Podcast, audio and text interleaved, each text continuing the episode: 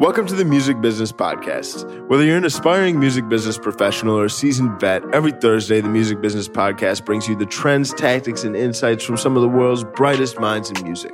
I'm Jordan Williams of EQT Management. And I'm Sam Heisel from Knox. We're not teachers. We're entertainment industry professionals, drinkers, who want to be comedians, and most importantly, fans. Welcome to the show.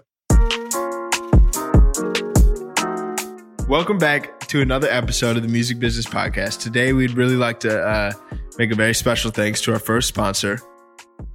Nah, we ain't got no sponsors yet. Nah, we ain't, but we looking for them though. Yeah, yeah. If you know 'em, though. anybody that's trying to sponsor the podcast, at Music Business Podcast, just hit, it- hit us up. yeah. Um, today we want to switch things up a little bit. I think today we begin some awesome questions from the community. Um, so we're going to switch it up. We're going to answer some of your guys' questions, and then Jordan and I are going to be going a little bit deeper into what we do specifically and some of the tactics that we're using in our day to day jobs that we think you guys might be able to use for in your guys' careers as well. Um, so the way it's going to work, we're going to do a little brief introduction. We're going to answer some fan questions, and then Jordan and I are going to take turns just diving deep uh, into what we do on a more tactical level. So you want to introduce yourself at more depth uh, now that the community has grown over time? Yeah. Who, are you? I'm Jordan Williams. I'm an artist manager at EQT. Um, I do management work, which is higher level thinking, as well as day to day management work, which is just execution. I do uh, assistant work when needed, and I do marketing when needed. So I'm all across the board. Who do you guys manage? We manage uh, GoldLink, we manage Brahana, manage JPEG Mafia, Smino, Masego, Garen Sean, Cadepo, just to name a few. Nice. Um, awesome. And then myself, I'm Sam. I'm the uh, partner and co-founder of a company called Knox. We essentially help artists create and distribute content so they can grow their audiences and then get people to listen to more music, increase their booking rates, really just try and create sustainable long-term careers. Um, so today, uh, let's just jump right into some of these questions from uh, the fans, shall we? Let's do it. Okay. Number one, um, from underscore God bless Byron. How do you organically go about surrounding yourself with people who can tune your ears? So I guess this is a question more to me. Yeah. Um, I think you just have to be around people you know aren't bullshitting you, man. I think the moment somebody tells you something you don't want to hear and you feel that pain, but you can also feel growth, that's the people you keep around. If people are just saying they they like your music all the time or they like your artists all the time, then you don't want to surround yourself with those people constantly. I mean, those people are obviously great for support when you need it, but in just terms of being honest and being around people who are being honest, you got to keep those people around you the most. And I try to do that when I'm managing artists too. I try to be as honest as I can with the artists that I work for, you know. If I hear something I'm like, yo, you might want to change this melody a little bit or you might want to change the way this hook ends or this cadence is, you know, I'm not afraid to say it. I'm also I'm also not afraid of them saying you can go fuck yourself. But that's the part about being honest is you never really know what each person's going to say. So I will go about surrounding yourself with people who can tune your ears by surrounding yourself with people who are honest and genuine to who they are and to and to you. Well said. All right, let's go to the next one from uh, at Jesse Frank. Been talking to him for a little bit. Super smart guy from Chicago. What would you guys say is the most effective and beneficial form of marketing and promotion? you can go ahead first. Yeah, I think it's a very interesting question. I think you, uh, I mean, there's blog write-ups. I think you listed out a couple in your question. Blog write-ups, syncs, radio ads to build on that. I mean, socials, building up your following across your socials, influencer features. Um, I think it's very important at the highest of levels to have a very holistic, integrated marketing approach where you're trying to get some momentum across all these different outlets. I would have to say the most effective, um, in my experience would be I think you building up your own social community and your own fan base is the one is one of the audiences that you have the most control over. If you look at radio, blog write ups, um, that's a flash in the pan. It comes, it goes. It doesn't necessarily always translate into like sustainable long term fans. So I think if you acquire those fans and you start building and creating momentum and a snowball effect with your social audience, then when you do have a new album six months from now, you can, it's easier for you to reach those people again. Um, with that said, I think in order to grow your social following, it helps to tap into these different things. It helps to get the blog write ups. Um, but even then, I think there's things you could be doing to win organically on the platforms, creating a lot of content, making sure it's very engaging. So you're getting just in front of a lot of people organically. Um, and then also too, I, I think one thing isn't necessarily like a traditional form of uh, of like a marketing channel, but it's like any level of influencer collabs, whether you're paying somebody to get a shout out and get featured on a, on a page like at rap, or you're just linking up with a bunch of artists and kind of featuring each other in your guys' stories or on your feeds. That's a very organic way to cross pollinate audiences. And I think it's just one of the most effective ways to like quickly grow a social following. Yeah. Um, I think yeah. everything that I would say is like pretty much in line with that. Um, I think one thing this year that kind of blew me away was this cross pollination that you're talking about here, especially with artists who are on each other's songs. You know, um, I've been a part of records that ended up, you know, putting some of our artists at a much higher place than I expected them to be when the song first came out. You know, um, that cross pollination from socials it's also cross pollination from music, featuring people in your songs, working with people constantly. I think that's like a super thing that's like super underrated just in terms of marketing in itself. It's just literally just working with people in whatever way you can.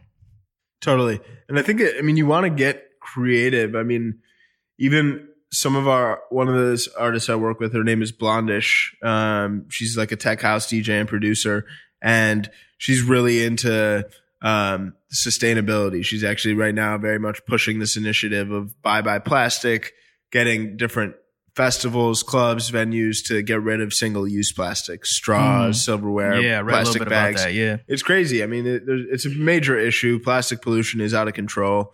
There's like hundreds of miles of just floating plastic in the middle of the ocean. Um, but she's finding interesting ways, and even when we're we she essentially organized a beach clean in Tulum. And after the beach clean had taken place, we created this cool recap video. And then we found all of these different Instagram pages that were focused on sustainability, on eco friendliness.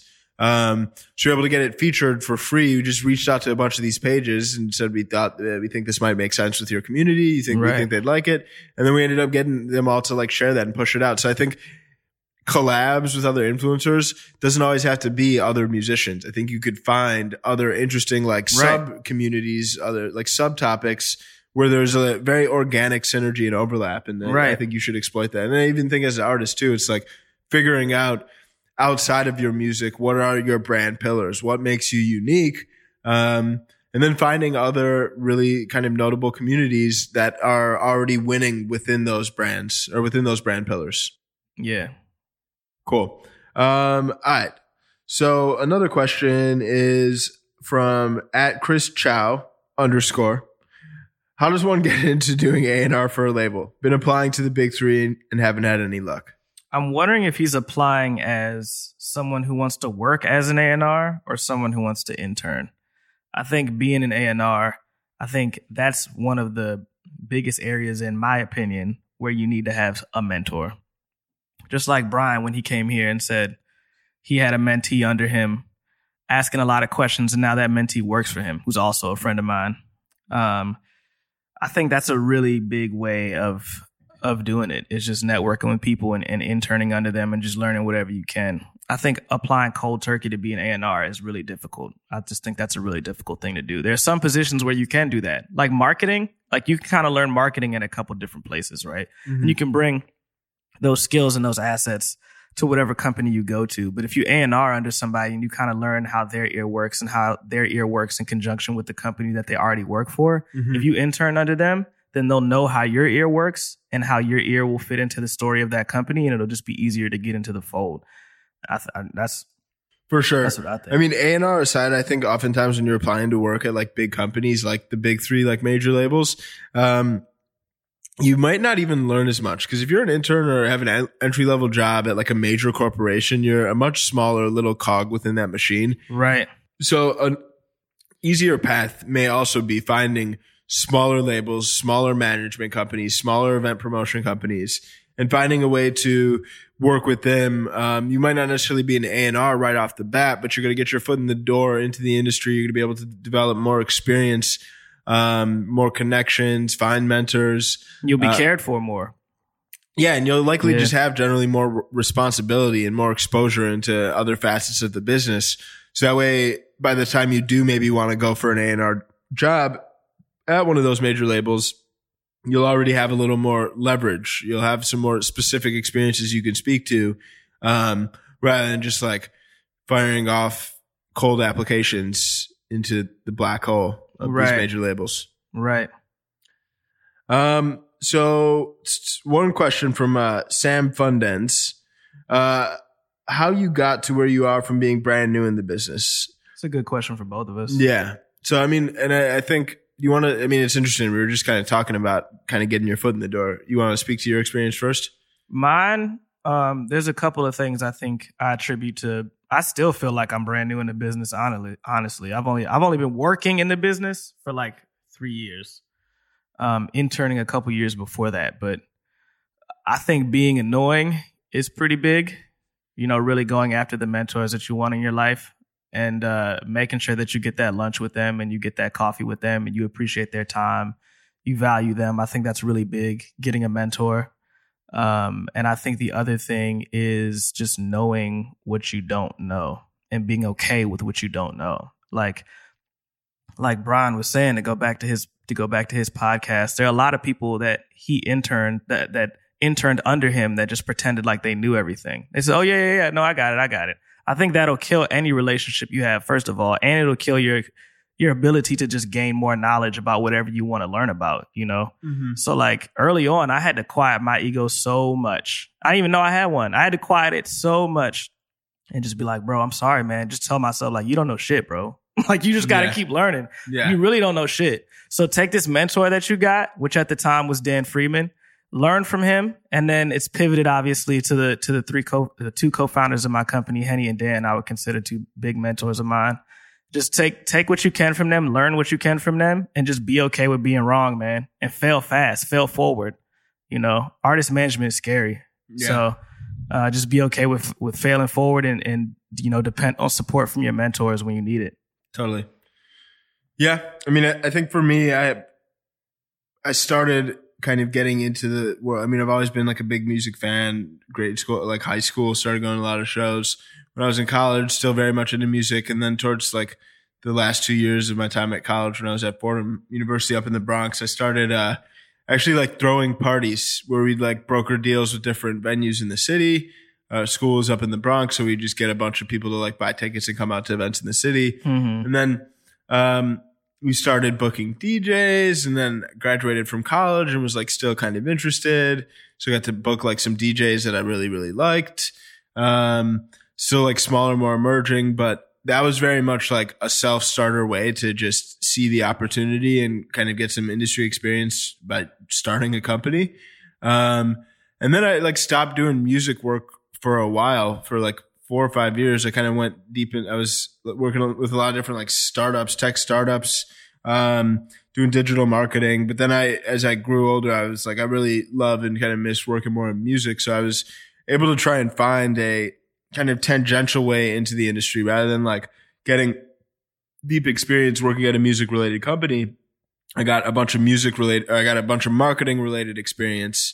Um, that became very valuable in the music industry. Um, and then now recently I've been just doing that full time, really focusing primarily on taking this like digital marketing and content production, ex- like expertise, if you will, and applying it to the music industry. And I, I find it an interesting approach when you kind of take that tangential route, just because I think you can oftentimes like shortcut a fair amount of steps by not necessarily having to like work up through the ranks. But I think at the end of the day, still early, still learning, don't have all the answers. It's what's been working for me. And I think I, uh, I'm excited to continue to grow. Yeah, man. Yeah, I I agree.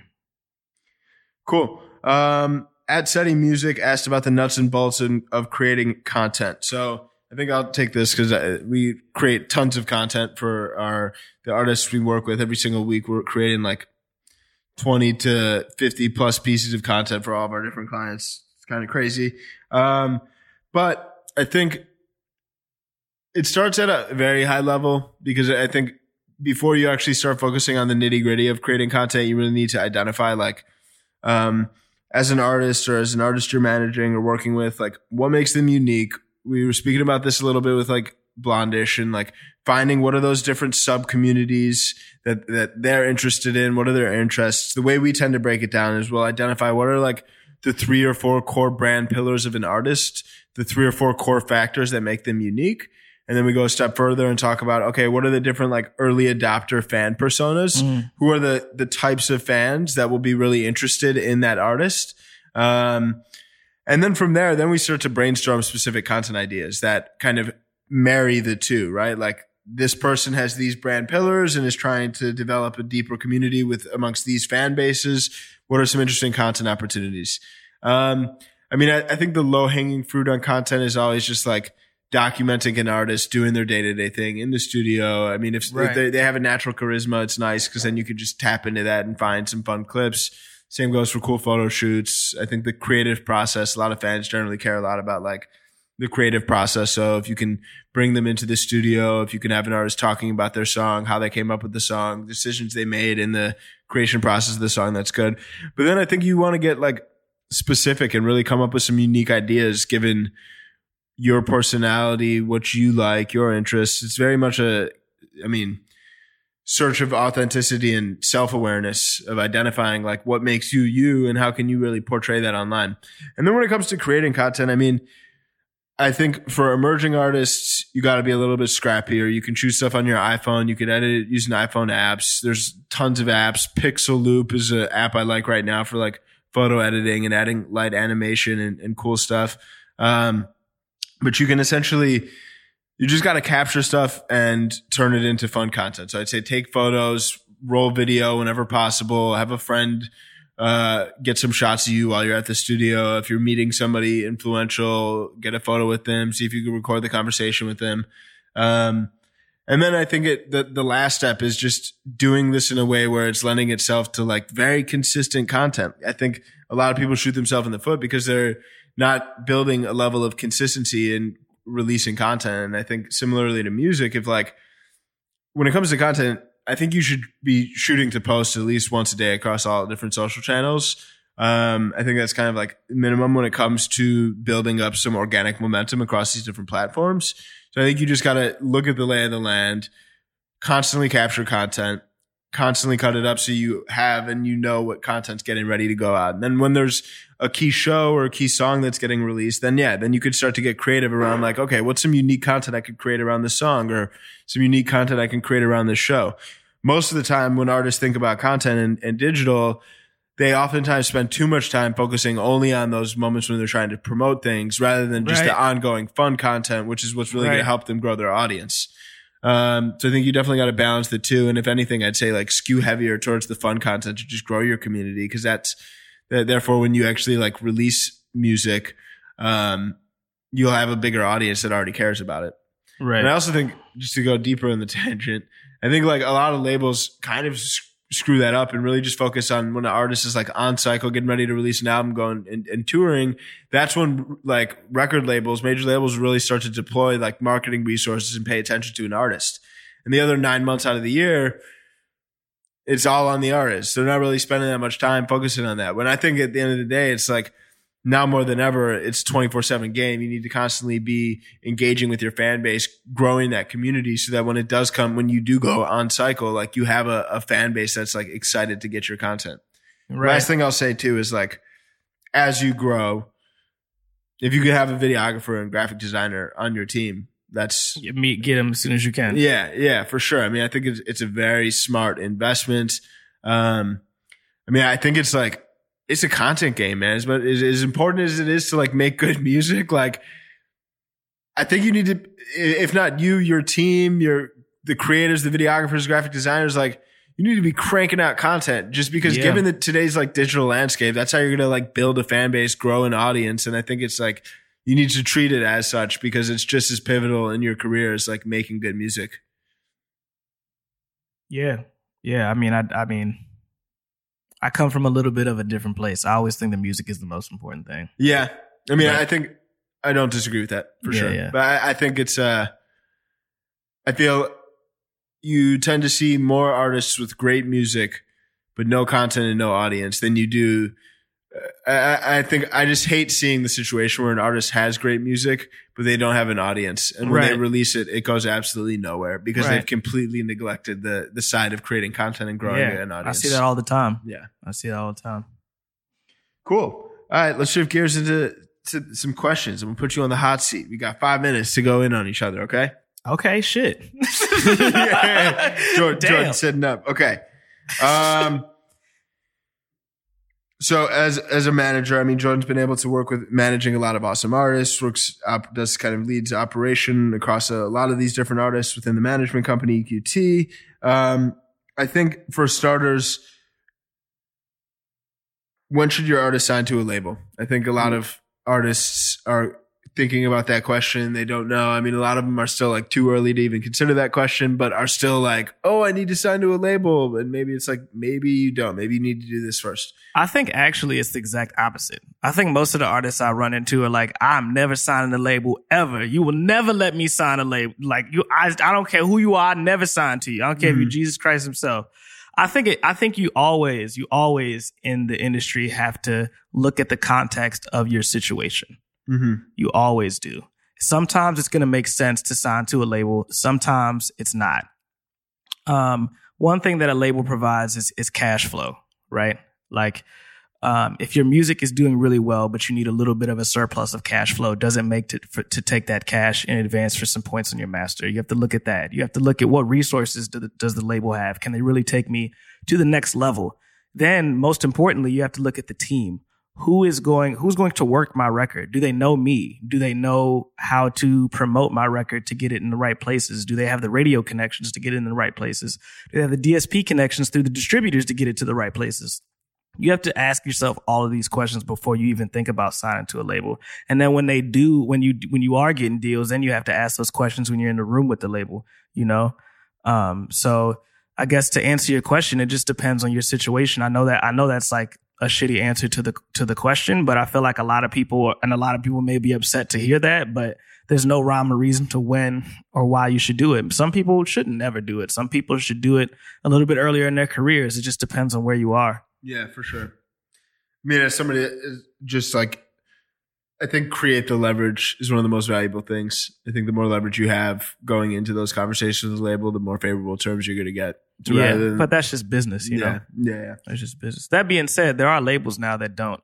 They're not trying to fuck artists over like it, they used to be. You know what Yeah. I mean? There are labels out there that really just care about the artists, no matter Yeah. what. You know, Mm-hmm. I think once the label goes into a situation and is like, yo, how much can we get from this artist and leave them as little as possible by we, why we get as much as we want? That's like not a conversation that people have as much, I don't think anymore. There's still deals out there like that. I, Yeah. I just talked about one literally the other day with an artist. but, you know, there are labels now that aren't playing that shit anymore, Mhm. that aren't playing those games like that anymore, you know? Totally. So, Totally. Um, so what systems do you have in place? I know as a manager, there's like you're constantly tuggle- juggling tons of different things. So being able to stay like productive and focused to make sure you're prioritizing the right things is essential. So what systems do you have in place? Um, I have Trello. That's like my baby, Trello. Um, I have a few boards. I make sure I can see my boards all on one page. Uh, the first board is an in board. So that board is just for anything, any task that I have to do and I have to organize. Literally everything goes into the in board. I have a, a today board, and on that is everything that I need to do or get done that day. And that's practice because it takes practice to know how much you can get done in a day. I've, I've aimed way too high sometimes, I've aimed way too low sometimes. I have a project board, stuff that I may not get to that day, but that I still need to keep an, a pulse on. Um, I have a waiting board. The waiting board is when I'm waiting for a third party to get back to me. So that's like if I ask somebody a question for a project to move forward and I'm waiting for them to get back to me, or I'm waiting for the artist to tell me something to move the project forward. Um, I have a maybe someday board, which is sort of like ideas and notes. And then obviously I have an intern tasks board, and that's just to keep myself on track with that. So Trello is like a huge thing for me. Timing myself is also huge. So I do 25 minutes on, 20, uh, 25 minutes on, five minutes off all day. And I try to get 14 of those done before I leave the office. It doesn't sound like it's a lot because like 14 or whatever, that's like seven hours or something like that. Mm-hmm. But it's undistracted. It's no distracted. It's supposed to be undistracted, you know, undistracted time. So Yeah. when you really are at your computer and you're and you're getting text messages and emails and things like that, that time is is a lot less than you think it is. You know, so I try to have that much undistracted time a day. Sometimes I hit it, sometimes I don't. Today I got ten, so I didn't get I didn't get fourteen, or I got eleven today. I didn't get fourteen. Um, but it's a goal I try to hit before I leave the office every day. Um, That's awesome. One yeah. another question. Um, how early should a contract come into play for management? I know a lot of managers to just have like verbal agreements, and there's some like famous managers with major clients that say on re- record they like never. It's always just been verbal. Whenever Um, you're worried about it, Yeah, That's what I, that's what I think you should do it. Whenever you're making money and you're not sure if a contract is necessary or not, that's when I think you should get a contract. You know, if you guys want to do a handshake agreement and then work off of a handshake agreement, you never talk about it again and the money's going right where it should to you 20%, to the artist 80%, things are working smooth, you might not need a contract. You may not ever need one. But the moment you're like, damn, should I get a contract? Just draft one up. Yeah, just, just get one. At that point, because it's going to get bigger and bigger. You're going to keep worrying. Right. You're going to keep worrying. Just draft one up right then. That's what I would do. totally, totally. Cool. Um, last question: How do you learn how to be a better manager? um, you got to do it from a lot of different resources. The biggest thing is experience. Obviously, there's no teacher like experience, but um, I think being around people who are smarter than you as much as you can. Literally, as soon as I meet somebody who's smarter than me, it's like, damn, let's go get drinks, let's go get lunch. Let me interview you on a podcast. You know what I mean? So um, you got to surround yourself with people that are smarter than you. You got to also on the flip side of that coin, stay humble. So like my interns come in and have taught me stuff that I never would have learned if they hadn't come or if I was by myself. So it's not always people who are smarter than you. You just have to have an open mind towards everything. Mhm. Um, and then outside of that, man, just like read, like literally read as much as you can. Try to educate yourself. Like that's still a very important part of this industry, a por- important part of every industry. Whether that's music industry books or whether that's business books, just like read, even if it's like 20 minutes a day, 30 minutes a day. One big thing for me was I realized how much time I was on my phone every day. I used to wake up every day and get on my phone for like 30 minutes. So I instead I like put my phone in a different room and I wake up and grab my book for those same 30 minutes because I know I have that time, right? Because I've been using it on my phone. So I grab that book for 30 minutes and then I get up and start getting ready for the day. So It's awesome. all right, man. You off the hot seat. Your turn, bro. You passed. Your turn. So I get I get like hella nervous whenever I'm involved in ads. And you've actually worked with me on ads for my company, and I'm always like, yo, just let Sam do it. Cause I, I have no idea when where when to use an ad, how much money to put into an ad, how to analyze that data. So for you, when when is it when is it important to run an ad and how do you know when the ad is successful? Great question. Uh, so ads. I think there's for artists tends to be two core opportunities, maybe three to run ads. One is like pushing a single, pushing a record, an album. One is pushing a show, and then the last is like if you're in the luxurious position where you have ad spend, then you could just like kind of accelerate your follower growth. Like you can just run ads to help like accelerate your community fan base growth. right. Um, and it's actually interesting because like Gary Vee spent a lot of money growing his Instagram by paying for shout outs and just finding like viral pieces of content and paying other pages to get it featured on their page. So I think there's, uh, if there's money available, I think that's an easy way to kind of like stack the odds and like build up a fan base. right. Um, so beyond that too, okay. So say it's uh say you're trying to push a single. Um, I think generally speaking, there's two types of ads you could run. One is you'll run ads that are focused on driving traffic to different streaming platforms. So this will tend to be like Facebook or Instagram ads where it's people scroll up, uh, through their feed and they see the ad or it's Instagram story. Um, and then it just drives straight to the DSPs. The other in that situation is when you're paying for shout outs. And I think the one interesting thing about paying for shout outs is that because it's still a relatively like earlier kind of less competitive advertising form, like it's not like right now, if you buy an ad on Facebook, you're competing against every other major corporation that's buying ads on Facebook from an Right. advertiser perspective right. when it comes to like paying for shout outs where you have to you have to like DM an Instagram page like at rap. Um, don't get me wrong, there's other artists doing that, but just generally speaking, it's like Hasn't been tapped into yet. it, right. I mean, it's still a very manual process. It's earlier on in its life cycle, and I think that's from an ad buying perspective. You're always trying to find that like underpriced attention, right? What are where where can you be an early mover where there's not as much demand from an advertiser perspective so that way you're able to get better economics on your ad spend Right. um, so the one thing about the Instagram thing is you're able to like pay for shout outs. You can, you end up like getting a lot more views by a lot more people at a lower cost, but it's Instagram makes it kind of hard to like drive traffic off Instagram with like link in bio versus like an ad where it has the like button like in the ad. So I think it's, we tend to do like a 60 40 split. We'll put like 60% towards driving traffic to DSPs, um, and then 40% towards Instagram shout outs. Um, I think we've done worked with budgets across like a, a major range. I mean, when pushing singles anywhere from like five hundred dollars to three thousand dollars, and I know for like major singles, it's gone tens of thousands of dollars. I think sky is the limit. I think uh, if you have some money to play around with, like go for it. I, I think it can help you get in front of potential fans. I, I think if you're like super early on in your career, I definitely spend more time prioritizing organic content opportunities than ads. I think it's like when it just comes to the landscape of your career, I think it's a bit of a luxury to use ads. And I Right. think it, it's valuable and it's impactful and will help you reach a lot of people. But as an emerging artist, chances are you don't have the money to put into ads. And if anything, you should make more music, create more content rather than putting it into ads. Um, for parties, I think we've seen a lot of really awesome results. I mean, for some of our clients, we're getting like, we've seen over like 7x return on ad spend when trying to push tickets to an event. Um, I think for ad, once again, we tend to do a split between driving traffic to a ticket sales page versus getting people to RSVP to Facebook events.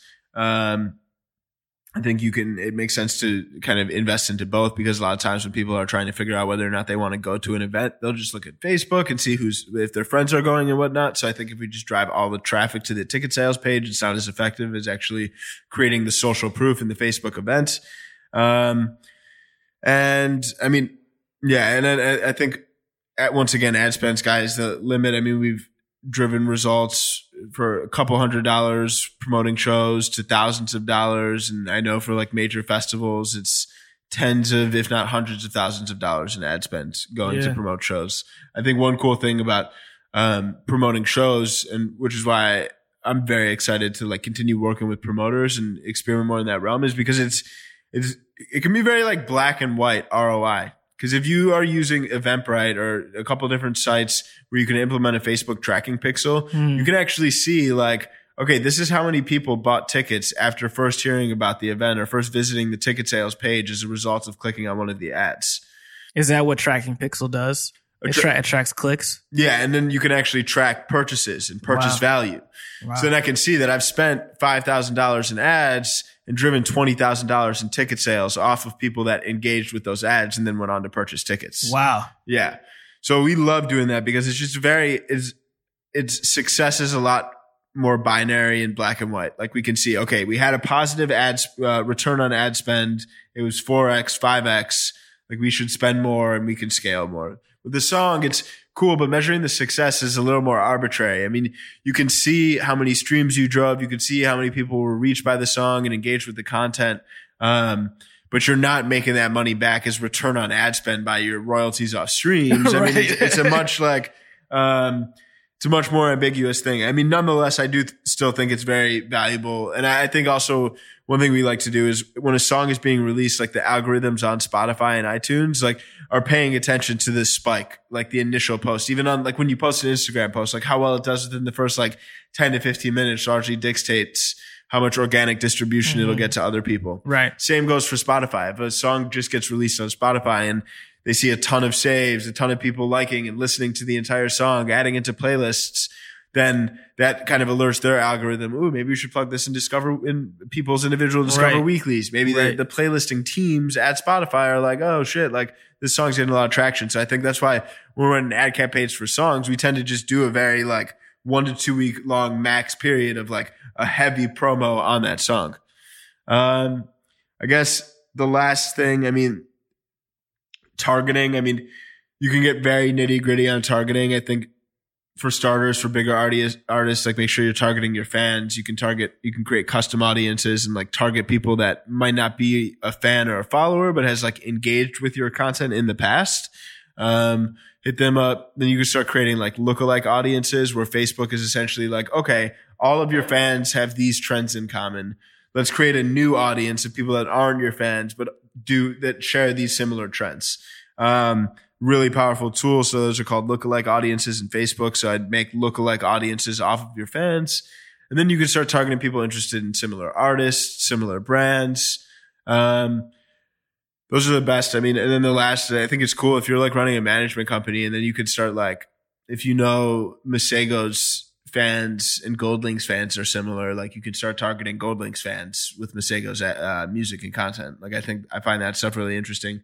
Um, so that's very high level, low level ads. Dope. Let me dive. Dope. Yeah. I think that Dope. we're good for now. yeah, there. no, that was great. That was great. Um, I know obviously like ad spend, marketing, the whole thing, content strategy can take a little bit of time for somebody to actually see the return on investment for that sort of thing long term, especially for artists. So what are like some I mean, but people are obviously gonna want to know like what are some growth hacks in Yeah. a situation People where you can kind of like everybody wants the shortcuts. Yeah, I mean, yeah, I mean, dude, I'm sure, I'm sure Yeah. the like biggest growth hack YouTube video right now has like millions and millions of, of Yeah. plays. Yeah. I mean, I think like more than like how do you do it right and slow. yeah, yeah. No, it's everything. I mean, people want the like the six pack abs, but don't want the right, like six month Always. Workout program Exactly. with like calorie counting. Right. Um, yeah, I think for so I'd say before I get to the like the little growth hacks, which I think are like nice to haves on top of a foundational strategy. I'll just speak briefly to the foundational strategy. I think three things: content, partnerships, and potentially paid. I think you need to constantly be creating content, engaging with your audience, paying attention to what sort of content is resonating with them best, trying new things, making sure you're just creating awesome content that's getting a lot of engagement. Partnerships. Are you doing influencer collabs? Are you finding ways to get your content featured by other communities, by other influencers? And then lastly, paid. If you have budget available, can you help like accelerate things by putting some paid media on it? I think if you do those, like, I think paid is optional, but I think partnerships and, and consistent content, foundational. And if you're not doing that consistently, none of these growth hacks are going to do a thing for you. right. Um, so onto the growth hacks. On to the um, growth hacks. Right now, I think whenever these different social platforms, Facebook, Instagram, YouTube, release new features, they tend to give a lot of algorithmic love to those features to try and foster adoption. So right now, Instagram TV um, came out like six to 12 months ago, but recently they added the feature where you can share from Instagram TV to your feed. Um, that's getting a lot more additional exposure and reach in the in the Instagram algorithm. So one of the best things you can start doing right now is just start posting more Instagram TV videos and then sharing that to your feed. Um, that's one big thing. I think uh, the other, I mean, growth hack. I mean, I think this is also a bit of a harder work thing that isn't just like night like one Night side, like quick quick growth hack, but it's, Right. I think influencers in general. I think people tend to like I think influencers are the most under like influencer organic partnerships, finding clever ways to co-create content with other people that have an audience similar to your target audience. Um, I think if you can find ways to co-create content with other people, super, super valuable. And I think people just don't spend enough time doing it, but it's like those, the communities of fans you're after already exist. The best way to tap into them is just to create content with the people that run them and then they'll repost it. I mean, even with our podcast, right? We're bringing guests on and then they're sharing it with their fans and their followers. Mhm. Um, basic stuff, but just like caption, I mean, engaging content, like content that drives engagement will get more reach. So that's why asking questions in your captions, um, doing things that encourages people to, to comment will help you reach more people. Um, and then the last thing too, I think is like super timely content. I think if you're able to Like culturally, yeah, yeah, yeah, exactly. Um, I mean, the amount of artists that like covered Old Town Road and rode that wave was big. I think, um, I mean, there were songs, there were like rappers going viral for like freestyling over that beat. I think that's like huge. And I think you need to find those timely moments. And, and not only is that a great way to engage your current community and in doing so, like Instagram's like, oh, this post is getting a lot of engagement. Let's show it to more people. But then it's also a cool way to like resonate with other potential fans to like ride a cultural trend. Um, so I'd say const- constantly pay attention and see how you can come up with like interesting like ideas to ride interesting trends. right? Um, who are some artists that you think are like really killing the con- content game right now? Um, I think Diplo is an interesting place. I know he's got like a solid team supporting him and like, um, like even writers and having like writers rooms where they're constantly like coming up with different ideas around different content. Um, I think he crushes it. I think his content's funny. I think it's personal. I think it's organic. I think he goes from like super timely stuff, like, um, and I mean, one interesting thing too is he'll like create moments. Like he just released a remix of Old Town Road and he got he was playing at Stagecoach, which is like a major country music festival, and then he had like Lil He, Nas was- X. he played at Stagecoach too. Yeah, yeah, He played at Coachella also. Yeah, yeah, yeah. So he's going super hard. And he brought out Lil Nas X and Billy Ray Cyrus to his performance at Stagecoach.